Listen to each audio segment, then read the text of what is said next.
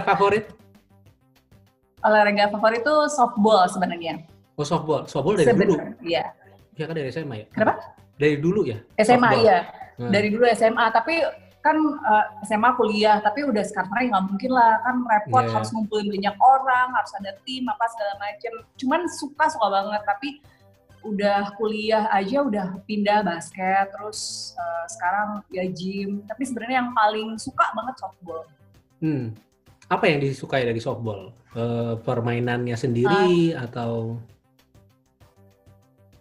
Permainannya sendiri, taktiknya, Hmm. terus teamworknya, Mhm. terus ada kode-kodenya, terus uh, ketegangan dan sebagainya. Hmm. Dan kayaknya uh, sampai sekarang ya Hmm. spirit main softball itu kayak misalnya mau pitching atau apa itu itu ke bawah sampai uh, kayak kita mau siaran tuh gue ngebayanginnya aduh gue lagi pertandingan nih oke setiap gue mau baca LinkedIn itu berarti uh, gue mau lempar kayak gue bayangin gue lagi mau lempar bola gue Oh. harus bisa gitu Iya, iya, iya. Wah lucu juga tuh. Jadi bisa diaplikasikan ke pekerjaan lo yang sekarang begitu kan?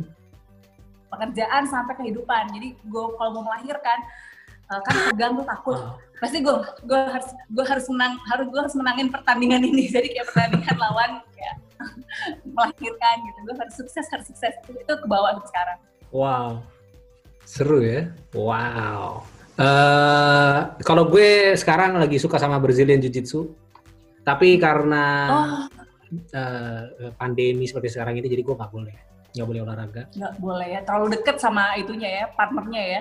Iya, terlalu dekat. Terus habis itu kan gue dikelilingi oleh orang eh, apa ya? eh, eh, orang-orang yang disebut sebagai orang-orang produktif. Kalau jadi gue baru tadi pagi gue nonton dong, ya kan, siaran langsung eh, apa namanya? siaran eh, dialog gitulah di BNPB YouTube gitu kan, gue nonton. Karena banyak informasi dari situ mengenai bagaimana eh, memastikan kita tetap sehat dan segala macam. Terus kebetulan pembahasannya mengenai data dan datanya dijelaskan gitu. Beberapa orang yang rentan itu ada dua kelompok besar, antara lain adalah kelompok rentan usia 46 sampai 51 dan usia lanjut. Terus gue 46 51. Oke, gue masuk situ, Bu. Oh, oh, oh. Jadi eh, apa namanya? eh, resiko pres, persentase resiko terinfeksi itu buat mereka yang usia lanjut itu 17%, kalau gue 6%. Setengahnya dari itu. Tapi itu, itu yang terbesar. Sekarang olahraganya apa dong? Kalau gue sekarang olahraganya nggak ngapa-ngapain, gue udah di rumah aja. Jalan keluar juga enggak. Ya asli ya, ya, mungkin gue harus jalan keluar kali ya. Tapi ya nanti aja lah lihat lah. Malas banget nggak tahu kenapa soalnya. Aduh, seandainya gue bisa Brazilian Jiu-Jitsu gitu. Saya godaannya berat untuk lele dan kelompok baringan. Iya bener, tiba bawaannya rebahan aja ya nggak. Yang berikutnya, Iya. buku favorit.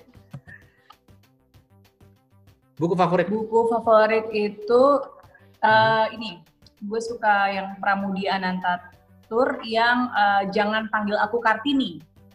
Hmm. Itu ceritanya mengenai apa ya? Tentang Kartini, jadi eh, dia tuh banyak nyeritain hal-hal yang kita nggak tahu tentang Kartini.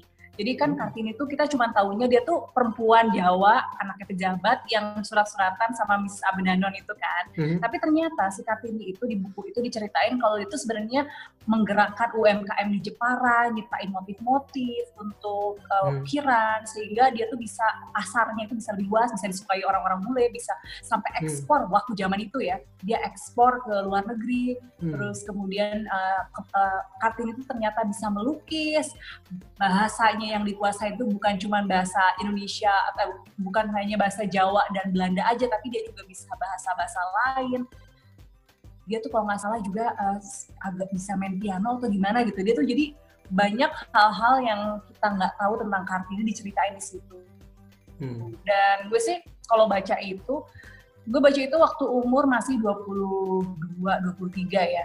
Hmm. Kartini di buku itu diceritain masih umur belasan sampai dia meninggal. Tapi yang udah dia lakuin tuh jauh banget daripada apa yang bisa dilakuin cewek-cewek sekarang gitu.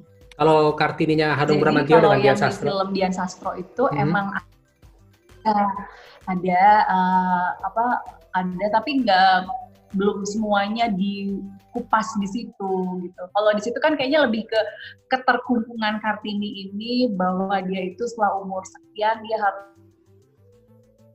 hmm. uh, ya cerita tentang dia harus menghadapi pernikah perjodohan pernikahan gitu-gitu kan. Yeah. Tapi kalau yeah. di bukunya itu lebih pas tentang uh, apa yang dengan segala keterbatasan apa yang bisa dilakukan itu sih kerennya gitu.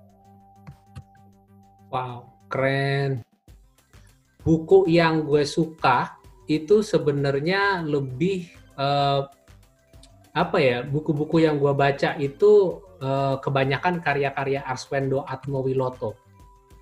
Uh, oh. Buku favorit gue adalah opera uh, opera bulu tangkis 2000 eh sorry, Opera Bulu Tangkis 1999 itu buku favorit gue dari Arswendo Atmawiloto. Ceritanya tentang seorang tokoh pemain bulu tangkis jago banget namanya Bajang Kire yang akhirnya menang melawan pemain bulu tangkis robot apa tapi bukan robot pemain bulu tangkis. Jadi dia lawan robot, bro. Dan dia menang. Luar biasa. tapi untuk untuk zaman itu tuh keren banget gitu loh. Visioner banget buat gue itu Arswendo Atmawiloto.